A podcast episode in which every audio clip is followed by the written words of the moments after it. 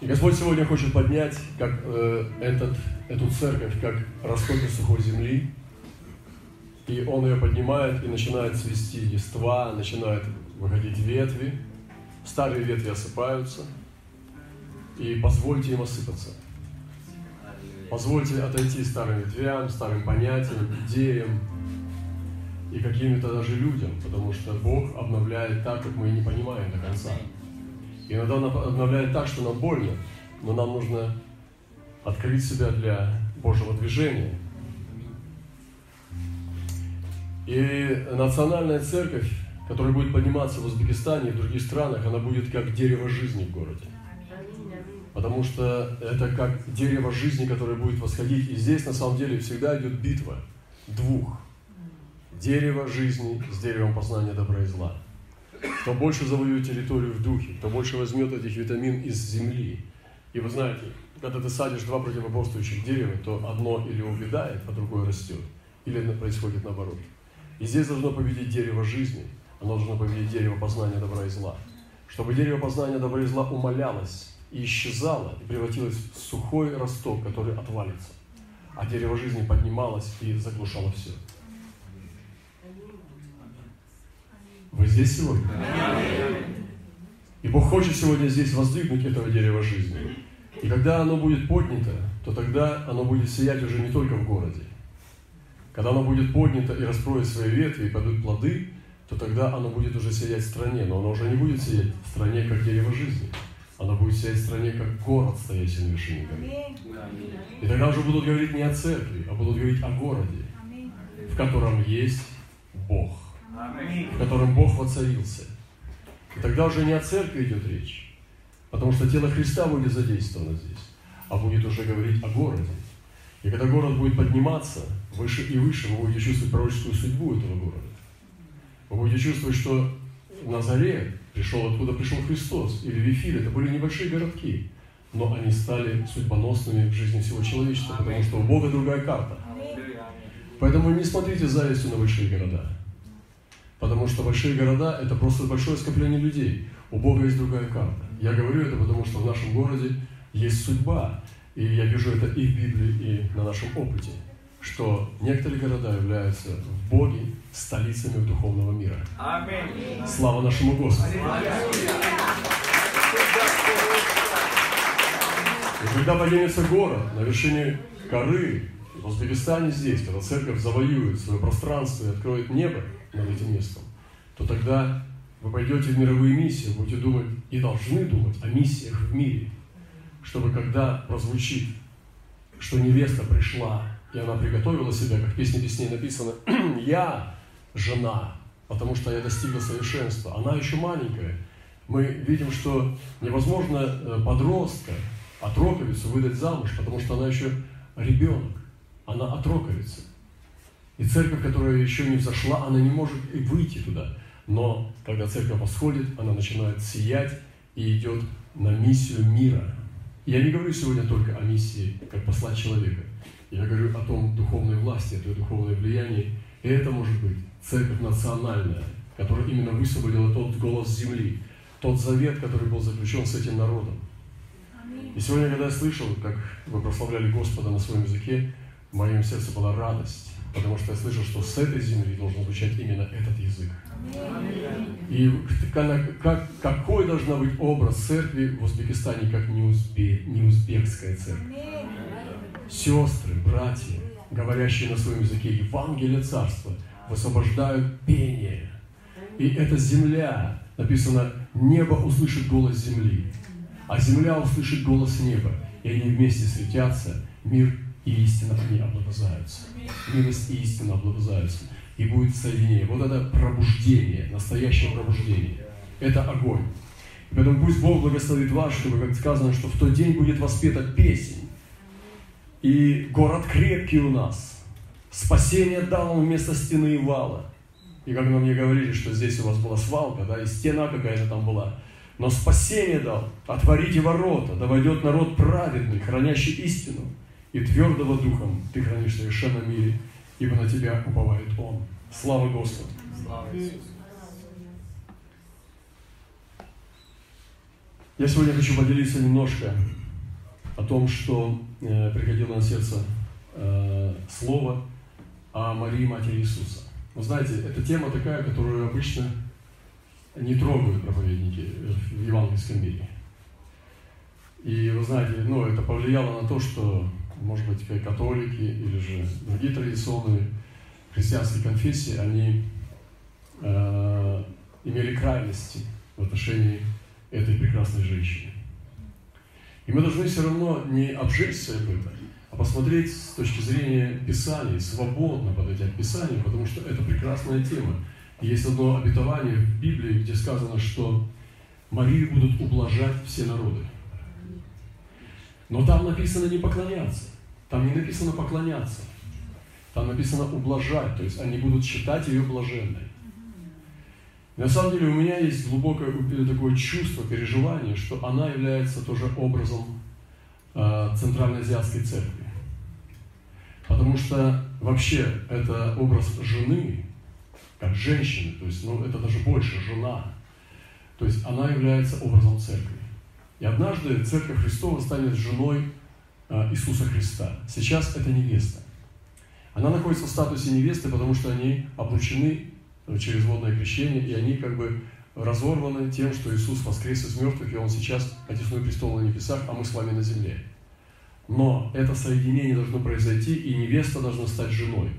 И должно быть в средине Господа на воздухе, и, и церковь попадет на брачный пир, и тогда станет женой вместо невесты.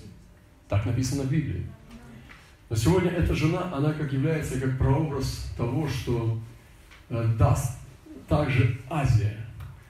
И я чувствую глубоко в своем сердце, это непростое такое сложное откровение, но на самом деле оно, я хочу просто провозгласить в этой церкви, над Азией, над Узбекистаном эти вещи. То, что произошло с Марией, оно должно произойти с азиатской невестой. Оно должно произойти с этой женой Господа. Оно должно произойти с церковью Центральной Азии.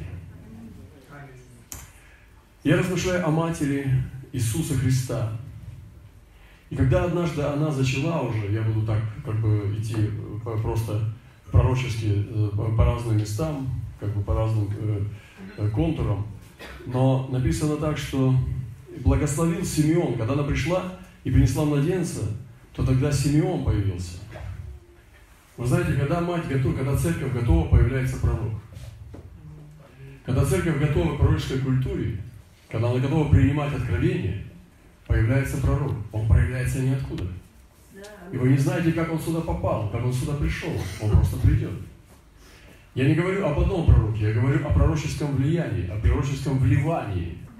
Я сегодня хочу благословить вас, чтобы в узбекскую церковь было пророческое вливание. Я не говорю сегодня просто о персональном пророчестве, что я вижу, что ты поэт, я вижу, что тебе надо танцевать. Я не говорю о персональном пророчестве. Я сегодня говорю об измерении, об измерении Духа, когда каждый из нас имеет свидетельство Иисусова, который есть Дух пророчества. И вот появляется Симеон к этой женщине. Она просто была послушна Богу. Она просто ходила, она приняла Слово, она зачала от Духа Святого, родила, и вдруг появляется человек, с которым она не была знакома. Он просто приходит. И иногда в жизни людей являются такие люди. Я переживал много раз, когда пророки появлялись ниоткуда. Однажды я шел просто по улице. И вдруг я смотрю, какая-то бабушка открывает калитку вдаль, на дачу. Я остановился и почувствовал притяжение. Она повернулась, подошла ко мне и сказала, так говорит Господь. И она стала высвобождать, эта женщина, прямо с улицы, стала высвобождать пророческие вещи, которые до сих пор исполняются со мной. Я помню это пророчество слово в слово. И она говорила о, моем, о моей жизни, тогда я был только начинающий христианин. И она говорила далеко в будущее. И она высвободила, высвободила предупреждение об опасностях, которые меня ожидают. И я сегодня до сих пор держу это пророчество, и оно для меня очень актуальное. И Симеон пришел в жизнь Марии. И в эту церковь также должны приходить пророки. И в узбекскую церковь должны быть вливания даров служения, апостольские дары, пророческие дары. И должны приходить эти люди, эти Симеоны. И открывайте свое сердце для пророческого. Открывайте свою церковь для апостольского. Потому что это будет очень сильно возводить в зрелость. И невозможно быть зрелыми без этих даров. Потому что пасторский дар, он ограничен. Но апостольские дары и пророческие, они возводят в реальную зрелость, и они высвобождают такие же дары служения. И пусть Божьи благословения наполнит всю Азию этим. Пусть Господь высвободит сюда новых апостолов. Пусть Он взрастит из узбекской церкви апостолов. Пусть Он взрастит вокруг центральных ворот Азии пророков, которые будут нести пророческое служение. И мы создаем с вами пророческую культуру. Прежде чем мы собираем плоды на огороде, мы сначала вспахиваем его, мы засеиваем его, и потом приходит сезон, когда мы снимаем плоды. Также из пророческих служений. Мы должны приготовить почву, мы должны приготовить эту базу для того, чтобы туда пришло это измерение. И вот Симеон появляется к Марии, она уже видела ангела. Гавриил уже приходил к ней. И приходит, э, а Мария знала это уже. Она уже говорила с ангелом, она разговаривала с Гавриилом, с посланником, который э, э, просто э, отнял речь у Захарии, первосвященника. То есть это была очень серьезная встреча, серьезный разлом. Представьте себе, что у, у первосвященника забрали речь, и он может писать только на бумажке. И Мария выстояла э, перед ангелом. Перед Гавриилом не каждый мог выстоять. И однажды в нашу церковь пришел Гавриил. Одна наша сестра, она пережила посещение Гавриила. И она испугалась, как испугался Захария. И Захария очень испугался и остался немым. И эта сестра тоже испугалась. Когда она мне рассказывала, что это был Гавриил, я сказал, молись Богу, чтобы он снова к тебе вернулся. Потому что он пришел тебе с посланием, но пощадил тебя, потому что ты была не способна его принимать. И он снова вернулся и дал ей это послание. Бог хочет посылать вам ангелов. И они приходят сюда, но Он хочет, чтобы они могли открываться нам. Если мы будем бояться, как дети, они не будут нам открываться. Они не хотят нас травмировать, чтобы мы потом заикались. Но Он хочет, чтобы мы были открыты для того, чтобы двигаться в этом ангельском. Я хочу сегодня молиться за вас в конце, чтобы активировать это измерение. Чтобы вы были активированы в дарах Духа Святого. Потому что Господь хочет сегодня распахать как бы раскрошить эту землю. Он хочет ее превратить очень мягкий чернозем. Он хочет сделать эту землю такой, чтобы ты закидал и было ускоренный рост. Чтобы семена росли в сухой, в плохой земле растут очень плохо даже очень хорошие семена. Мы с вами земля. Мы должны приготовить нашу почву, нашу землю, а у Бога семена очень хорошие. И вот он появляется и говорит, сей лежит на падение и на восстание многих в Израиле предмет пререкания, и тебе самой оружие пройдет душу, да откроется помышление многих сердец. И жена, это Мария, она стала открывать тайны сердец. Вы знаете, я сталкивался с ситуациями, мы уже говорили об этом, когда ты приходишь куда-то в какое-то место, и начинается движение. Начинается разлом. Какие-то люди начинают э, нервничать, другие начинают раздражаться, а третьи начинают гневаться а другие люди принимают. Это то, что делал Иисус Христос. Он не приходил и не ублажал всех. Вы понимаете, что Иисус никому не угождал. Он угождал только Отцу. И даже фарисеи говорили, ты не угождаешь никакому человеку, не смотришь ни на какое лицо. Потому что Иисус говорил прямо все.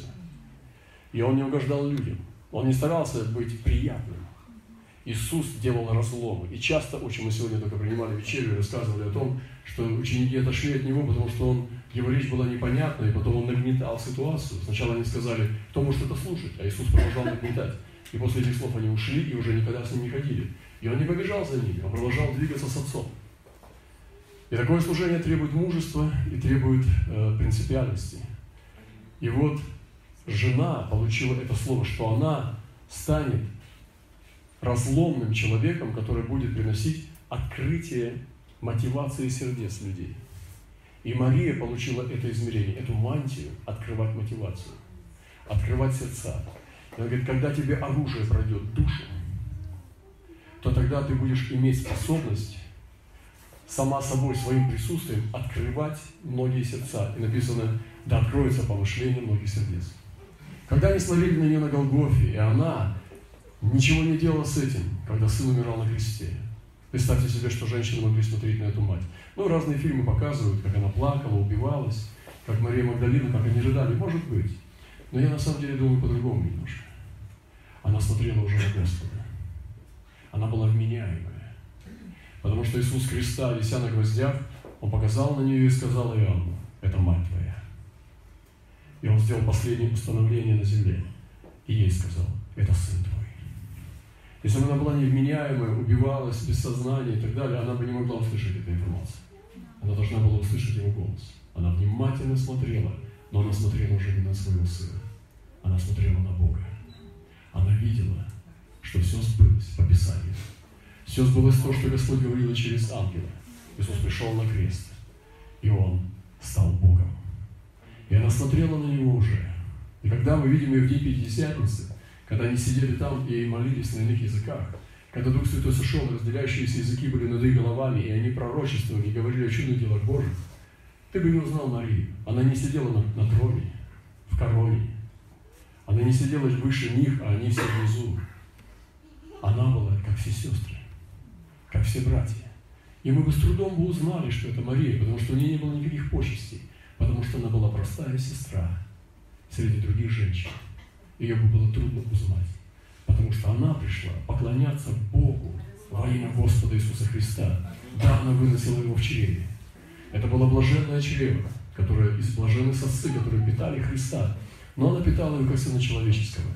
Но после этого Мария была сестрой.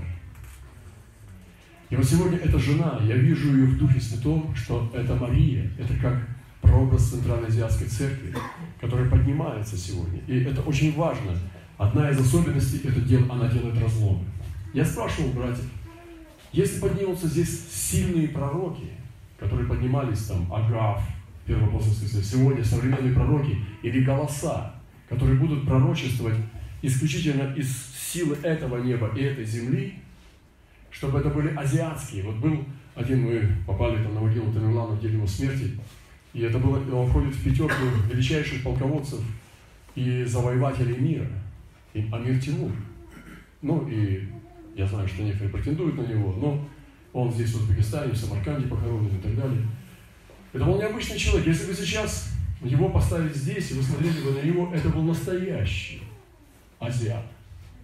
Он никому не подражал. Он не говорил с дикцией какого-нибудь американского проповедника. Он не, не, не говорил, цитируя чужие речи. Это был самостоятельный, целостный человек, с целостной личностью. И Господь сегодня хочет поднять целостную церковь в Азии, которая берет силу прямо от Него. Она номер один. Я говорил уже о некоторых поэтах э, азиатских, я не сильно в них разбираюсь, но они сегодня тоже известны в мире поэзии тем, что они имеют свой витиеватый язык и свой, свою красоту мышления. Они так воспевают что-то, любовь или что-нибудь, что это касается сердец. Они понимают, да, так может только Центральная Азия. А почему церковь тогда должна быть номер два? Нет. Она должна вернуться к истокам и стать номером один. И настоящие пророки, которые будут подниматься из Центральной Азии, они должны быть ни на кого не похожи. Они должны быть уникальными. И я сегодня пришел не потому, что просто вот я больше всего люблю Центральную Азию, нет. Я просто пришел говорить вам пророческую истину. Потому что это так и должно быть. Там, где настоящие движения поднимались для того, чтобы именно ходить за Богом как первенцы, а Господь призвал нас быть первенцами, Он призвал, у Него есть церковь только первенцев. Первенцы, это значит, ну нам непонятно, потому что первенец в семье может быть только один. Но Он избрал первенцев. И мы подошли к церкви первенцев, потому что Человек-первенец – это тот, который идет прямо за Христом. Шаг в шаг, след в след, он за ним. И церковь Азии должна стать первенцем. Я понимаю, что есть человеческий фактор, когда миссионеры насаждают волей-неволей, хотя не хотя, они насаждают культуру своего мышления. Но когда человек вызревает и становится зрелым, он отмежевывается от этого с благодарностью, но он становится сам собой в. И поэтому мы сегодня не чья-то копия. Мы должны быть сами собой в Боге. И это возможно только, когда мы лично видим Христа, когда мы соединены с Ним непосредственно прямо с Ним. И я сегодня хочу молиться, чтобы церковь в Азии была номер один. Не в смысле самая крутая в мире, но она должна быть целостная в том, для чего Господь ее призвал. И она должна получить прямо от Него. Поэтому я рад сегодня здесь стоять и слышать национальные песни. Я рад сегодня здесь быть в этой церкви, потому что я слышу, что она национальная. Так это, да? Я, братья и сестры, вас благословляю всего сердца. Я не хочу здесь продвигать национализм. Но я хочу говорить истину Божию, потому что мы имеем доступ прямо к престолу. От каждого народа. И на карте Бога не страны и, и, и, и политические, а это народы. Мы стали молиться за наши 47 э, народов э, шаманистских с любовью. Господь стал нам давать ключи. Он дал нам 7 ключей к доступу к ним. Мы увидели, что для них лев непонятен. И Бог открыл, что у них э, заменитель льва – олень. Для них Иисус – это олень. И вы знаете, когда мы стали разбирать это откровение, мы увидели, что у первых христиан тоже в некоторых местах регионах были олени именно Христа символизировали. Они соединяли рога оленя с терновым венцом. Мы нашли эти древние у первых христиан и увидели, что олень был образом Христа для первых христиан. И мы поняли, что, эх, снова мы не первые. Но мы никогда не первые, потому что Соломон сказал, что это уже было где-то.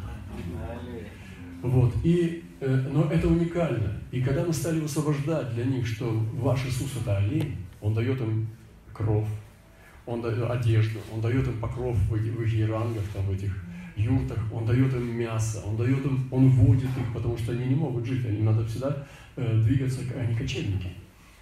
И им стало понятно Евангелие. И один из ключей они стали открывать свое сердце и приходить к Иисусу, хотя раньше мы продвигали культуру, и невозможно было их привести к Иисусу, потому что для них это была чуждая пища. И вот сегодня жена Азии. Я сегодня думаю о ней. Я сегодня думаю о невесте Азии. Мы приходим и приносим огонь. Но Иисус ее одевает. Во что бы одел Иисус невесту Азии, невесту Узбекистана? Он бы одел ее в узбекскую культуру. В культуре нужно вычистить четыре вещи, как делали апостолы. Они вычищали кровь, удавленную, блуд, то есть аморальность и несправедливость. То есть не делайте другому то, чего себе не желаете. Все остальное оставалось. И вот ну, миссионеры сделали серьезные ошибки. Они запрещали говорить на их языке, они вычищали из этих малых народностей их культуру, забирали их одежду и навязывали им свой язык, свою культуру, свое образование и так далее. И практически оттолкнули их от Христа. Это как крестовый поход – насильно крестить. И было сделано очень много зла и ошибок. И сегодня Господь, слава Богу за это, Он возвращает нам искупительную мантию, когда мы можем искуплять ошибки наших отцов. Когда мы можем искуплять наши ошибки. И сегодня нам пришло время, пророческое время, восстановиться в первенстве. И сегодня я здесь, чтобы вам сказать, что Господь хочет дать вам мантию первенцев. Примите эту мантию первенцев. Это не ведет нас к гордыне, чтобы мы стояли и возвышались над другими народами. Нет. Это дает нам соединение с общей мантией Христа. Потому что Его мантия, которой покрыт Христос, обогренная кровью, она состоит из многих народов. И также Центральная Азиатская невеста, она здесь. Но она не должна ходить в чужих одеждах. Она не должна ходить в западных, европейских, в российских или в каких-нибудь других одеждах. Она должна ходить в своих одеждах. Иисус одевает нас в свои одежды. Я рассказывал уже эту историю, как однажды я поехал в Японию на, после этого землетрясения цунами. Я разговаривал с японскими пасторами, и одна женщина рассказывала, как э, Господь спас ученицу ее и являлся к ней несколько дней, несколько времени э, до того, как пришли первые христиане. И он являлся как японец. Она не знала, что это очень круто. Она думала, что это нормально, когда является Иисус. Ей никто не сказал, что это редкость. Поэтому а он приходил к ней каждый день и с ней разговаривал. И она думала, о, я верующая теперь. Значит, Господь, видимо, хочет, чтобы я была христианкой. Он приходил к ней сам каждый день и учил ее. И она думала, ну, нормально все. Это потом пришли первые христиане и сказали, это очень круто, это невероятно редко. Она говорит, да вы что, а я не знала. Ну ладно, теперь буду знать. Но что интересно было, что Иисус приходил как японец. И эта женщина обладала знанием очень э, редкого японского наречия, древнейшего языка японского. Там было какое-то наречие, по какой-то причине она его знала. Иисус приходил к ней и разговаривал на этом редчайшем наречии. И она говорила, она говорила, вы знаете, что Иисус, оказывается, японец. И Он говорит на древнейшем языке японцев. И я думаю, что это касается любой нации мира. Если бы Иисус решил прийти в Узбекистан на Голгофу, то он бы пришел узбеком.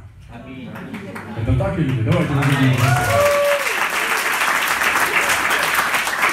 Так почему же Иисус узбек, сегодня не должен быть в узбекской церкви узбеком. На самом деле это весело, но это освобождает нас. Освобождает нас быть любимыми детьми и быть первыми у Него. Даже от еврейства. Потому что Павел сказал, что нет ни иудея, ни Илина, ни свободного, но все и во всем Христос. Когда мы не плотские, а когда мы новое творение во Христе Иисусе. Когда мы духовные. И для духовного человека это выше, чем кровь. Иисус царь. Аминь. Слава Господу. И вот однажды Ева встретилась со змеем. Интересно, что э, в Писании написано, что первый разговор женщины был с дьяволом. Это очень знаменательно. И не написано, что Ева разговаривала с Богом, вот буквально ее слова не написаны. А вот как она с дьяволом разговаривала, было написано. И я читаю это в Бытие в третьей главе, и сказала жена змею, ну зачем ты с ним говорила вообще? Ну Адам же есть. Ну зачем со змеем разговаривать? Иисус даже, помните, сказал ей, иди позови мужа своего. Потому что он хотел уже серьезные вопросы решать в семье, рядом с, вместе с мужем. Он говорит, у меня нет мужа. Ну, да, у тебя нет мужа, он не муж тебе, потому что пятый, и тот, э, он не муж тебе, да, э, как бы сожитель. Вот, и говорит, вижу, что ты пророк. То есть такая была интересная женщина. Но Господь ее привел ко Христу, слава Богу. Слава Богу. Привел ее к спасению. И сказала жена змею, плоды с деревьев мы можем есть, только плодов дерева, которые среди рая. Сказал Бог, не ешьте и не прикасайтесь к ним, чтобы вам не умереть. Но зачем ты ему рассказываешь эти истории? Тебе же Бог сказал. И увидела жена, что дерево хорошо для пищи, и вот что оно приносит приятно для глаз и вожделенно, потому что дает знание. И взяла плодов его, ела, и дала так и мужу своему, и он ел. Но вы знаете, чем это кончилось. И вот мне интересно, какие последние слова Евы были. И сказал Господь Бог жене, что ты это сделала? Жена сказала, змея обольстил меня, и я ела. Похоже, да, на Еву? Я не виновата. Это он виноват. И сказала жена, змея польстил меня, и я ела. И вот это был голос Евы. Мы потеряли ее потом в истории. Это были ее последние слова. Она сначала говорила с дьяволом, потом она говорила с Богом. И мы теряем ее, и всплывает красной нитью Христос, в чреве жены, выходит, и мы встречаем ее уже как Марию, и мы встречаем молчание Марии вместо говора Евы. Господь дал ей э, такое э, высвобожденное определение, что она будет рождать мукохождение. Вы знаете, мы встречаем эту жену в Откровении, которая стоит на Луне, и она кричит к мукохождению. Сегодня церковь действительно в этом состоянии. Она рождает своих сынов и дочерей. Все непросто на самом деле. Если вы настоящий христианин, вы знаете, что без креста ничего не получается. Если вы настоящий Божий человек, вы знаете, что другого пути, как пути креста, нету. Если мы, наш Бог это успех, мы будем за ним гнаться без креста, мы пойдем одним путем. Если же мы пойдем за Богом, мы будем идти с крестом на спине. Мы будем нести крест, и это обязательно. Но другого пути нет. Просто есть сложный путь и истинный. А истинный путь – это всегда за Христом, под крестом. Но некоторые проповедники проповедуют это очень печально, скорбно, и это очень тяжело и э, ну, как, бы, как бы очень э, печально. Я против такого креста. Крест надо стараться нести с радостью. Даже иногда получается со слезами, но сквозь слезы все равно надо смеяться. Немножко юмора к себе не помешает. И нужно все равно, как бы тебе не было тяжело, все равно прославлять и двигаться с радостью, потому что за Христом – это не грустный, не печальный путь, это, это не проклятый путь, это благословенный путь. И нам всем здесь, я думаю, что если вы настоящий глубокий человек, вы по-настоящему пришли к Христу, вам не просто со Христом, но вы приняли решение побеждать. И не тот победитель, кто не падает. Потому что если он не падает, я с ним не пойду в войну, на войну. Он еще не знает, как он себя будет вести. А тот, кто падал и поднялся, вот с ними я на войну пойду. Потому что он опытный человек. И деканов первой церкви избирали по признаку изведанные. То есть люди, которые прошли через испытания и показали свою верность. Они поднялись снова и снова, и они со Христом. Слава Господу. И вот мы видим, как молчание Евы переходит, говор Евы переходит в молчание жены. И проходит от Едема до Голгофы. Через всю Библию проходит молчание э, Марии до Голгофы. И при... она говорила однажды голос свой дала. И матерь, написано в Иоанна 2 главе, что сказала служителям, что скажет он вам, то сделайте. Ее жизнь уже была направлением на Божьего Сына. Она уже направляла к Нему. И она поменяла свое мышление. Я говорю о жене, о женщине, как о прообразе церкви. Я не говорю сейчас о сестрах, о женщинах, понимаете? Я говорю сейчас о церкви. И она меняет направление. Вместо того, чтобы оправдываться, заниматься собой, и еще соблазнять своего мужа, она выходит дальше и переходит к Божьему Сыну. Она переводит фокусировку на Него. И она начинает смотреть на Него. И вот уже мы видим, что при кресте Иисуса стояли матери Его и сестра матери Его, Мария Клеопова и Мария Магдалина. Иисус, увидев матерь и ученика тут стоящего, которого любил, говорит матери своей, «Жена, се сын твой». Потом говорит ученику, «Се матерь твоя». И с этого времени ученик сей взял ее к себе. Когда же Иисус вкусил уксуса, сказал, «Совершилось», и, преклонив голову, предал дух. И вот, ну, меня очень сильно касается это молчание Марии. Меня очень сильно касается, я чувствую здесь такой таинственный, такой божественный смысл в том, что церковь Азии должна выразить Христа. И какое-то время, ну, многие страны, они молчали. Но я хочу спросить, вот у центральных ворот, которые сейчас открываются все шире и шире, у это центральные ворота Азии, они огромны, и они смотрят не только в одну сторону, они смотрят в разные стороны мира. И когда отсюда снова пойдет восстановление шелкового пути, откуда текло благословение, благоухание, пряности, шелк, э, и соединял Восток и Запад, но потом потек трафик, наркотический трафик, трафик гастробайтеров и так далее. И этот, эта вода стала мутнеть, она стала течь грязная. И мы сегодня здесь, я сегодня здесь чувствую призвание вдохновлять, искупить шелковый путь. Потому что он продолжается, и мы не сможем этот канал уже зарыть. Он будет навсегда, до конца творения мира. Этот путь из Азии и Европы, Азии, соединяющий Азию и Европу, шелковый некогда путь, сегодня, может быть, он бы имел уже другое название. Но мы продолжаем его называть шелковым путем. Их несколько, три или четыре, кто как понимает. Но мы сегодня молимся за искупление шелкового пути, чтобы отсюда потекло золото Евангелия, чтобы отсюда потек шелк учения Божьего, чтобы отсюда потекли пряности Духа Святого, чтобы отсюда потекли служители Божьи, которые пойдут э, нести славу Царства. Но когда нам будет что дать, не просто слова и букву, не просто гуманитарную помощь, а дать славу, которую мы постигнем в измерении первенства. И когда здесь будут подниматься эти местные пророки и апостолы, которые будут богаты сокровищем познания Бога, шелковый путь откроется, начнется искупление мутной воды. Как пророки кидали соль, и горькая вода превращалась в сладкую. Мы также будем кидать соль, и отсюда пойдет совершенно другая вода.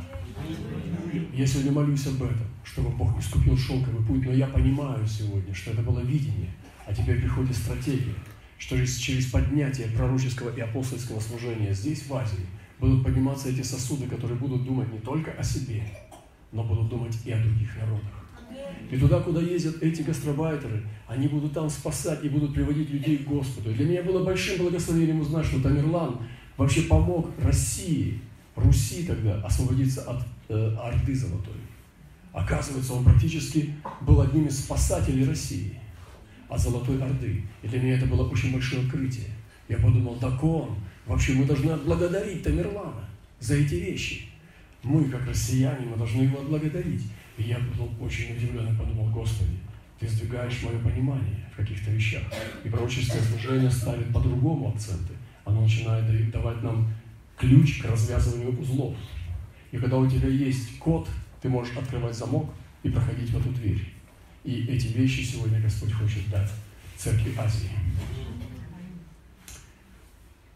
И при наступлении Дня Пятидесятницы все были единодушно вместе – И внезапно сделался шум с неба, как бы от несущего сильно ветра, наполнил весь дом, где они находились, и явились огненные языки. Как бы огненные почили по одному на каждом из них, и исполнились все Духа Святого, и начали говорить на иных языках, как Дух давал им провещевать. Но раньше, написано, они зашли в горницу, где пребывали Петр, Иаков, Иоанн, Андрей, Филипп, Фома, Варфоломей, Матфей, Иаков, Алфеев, Симон, Зелот, Иуда, брат Иакова. И также с некоторыми женами и Марией, матерью Иисуса и с братьями его. И вот мы видим Марию в горнице в день Пятидесятницы. Она уже здесь. Мне нравится, как она мелькает в Библии. Она проходит, и взять сидит в горнице, наша сестра. Это церковь Господа.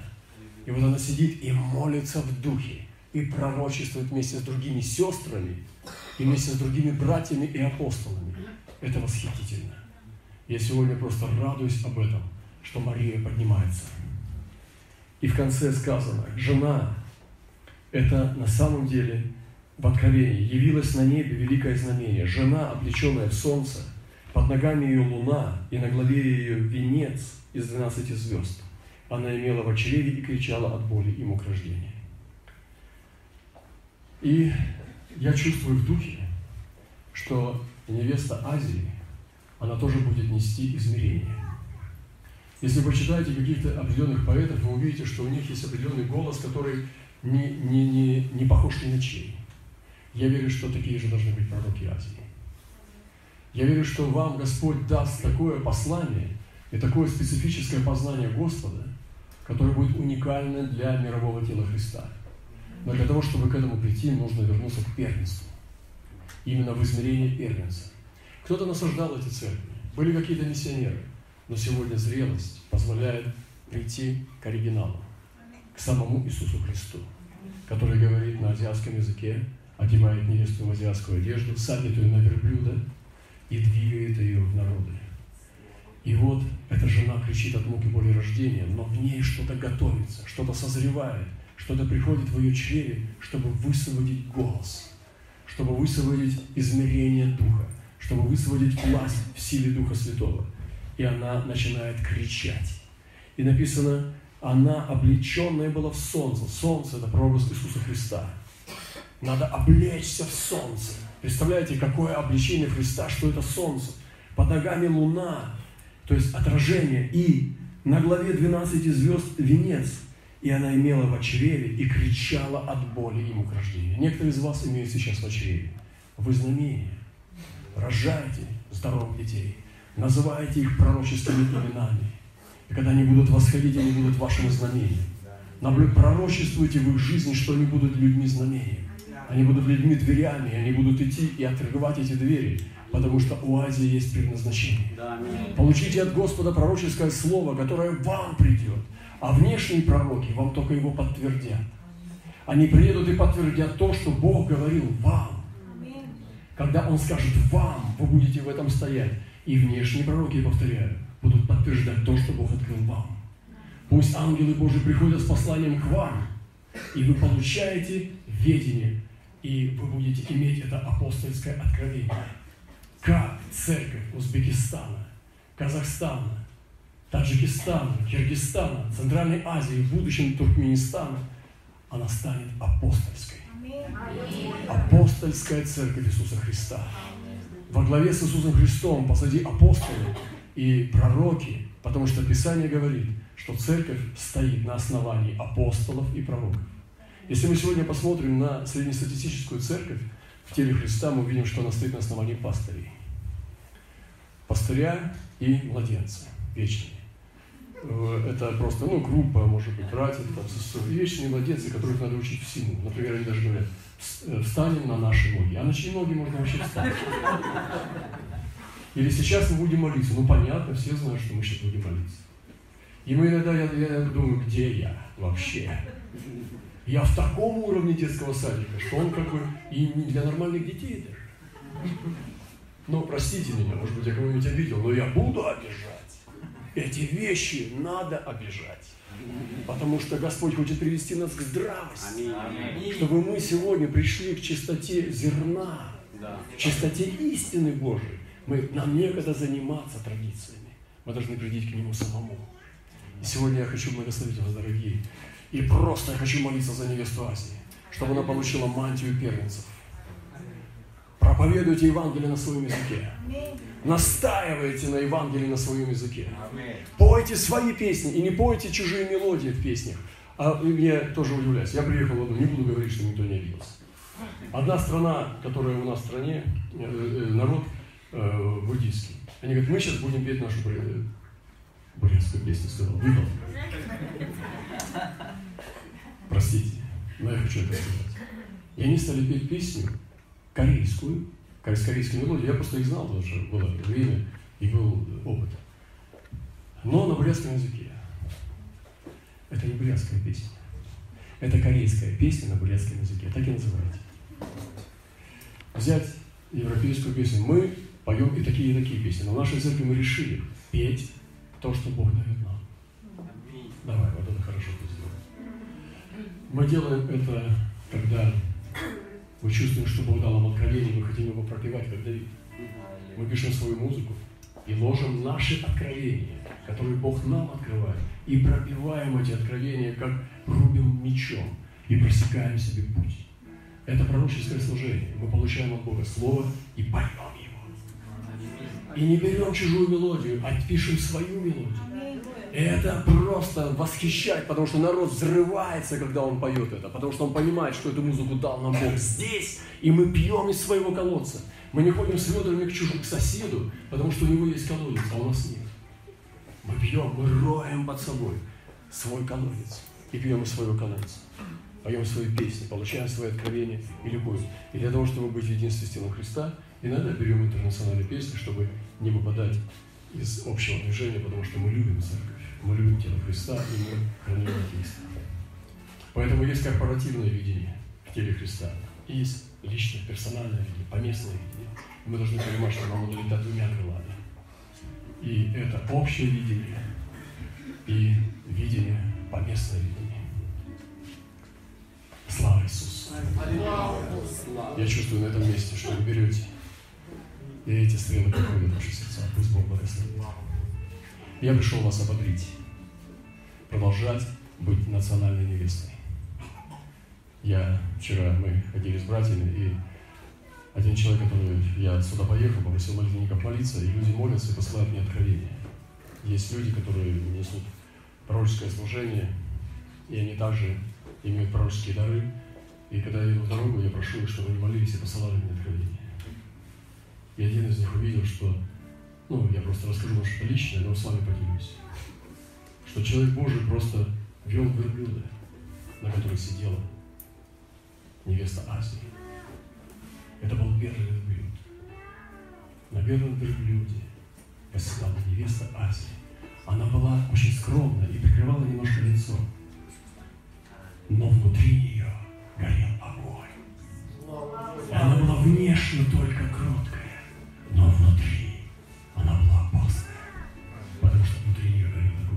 И Божий человек вел этого верблюда очень осторожно и смиренно, чтобы невеста была в безопасности. Вот чем я хочу здесь заниматься. И это я пришел вас ободрить, чтобы этот огонь однажды она распахнула, и он высвободился в будущем народе. Придет это время, когда пойдут из центральных ворот Божьи слуги по всему миру. Они будут нести огонь пробуждения но они будут нести его так, что все будут замирать и думать, о, они будут издали, а это в Центральной Азии, потому что такой огонь и такой запах только у них. Вы понимаете? И это произойдет. Я просто предвос... предвосхищаю эти события и раньше времени высвобождаю вам, потому что Господь исполняет изречения своих посланников. Я верю, что Господь послал меня дать вам это слово. Аминь. Во имя Иисуса Христа. Давайте встанем.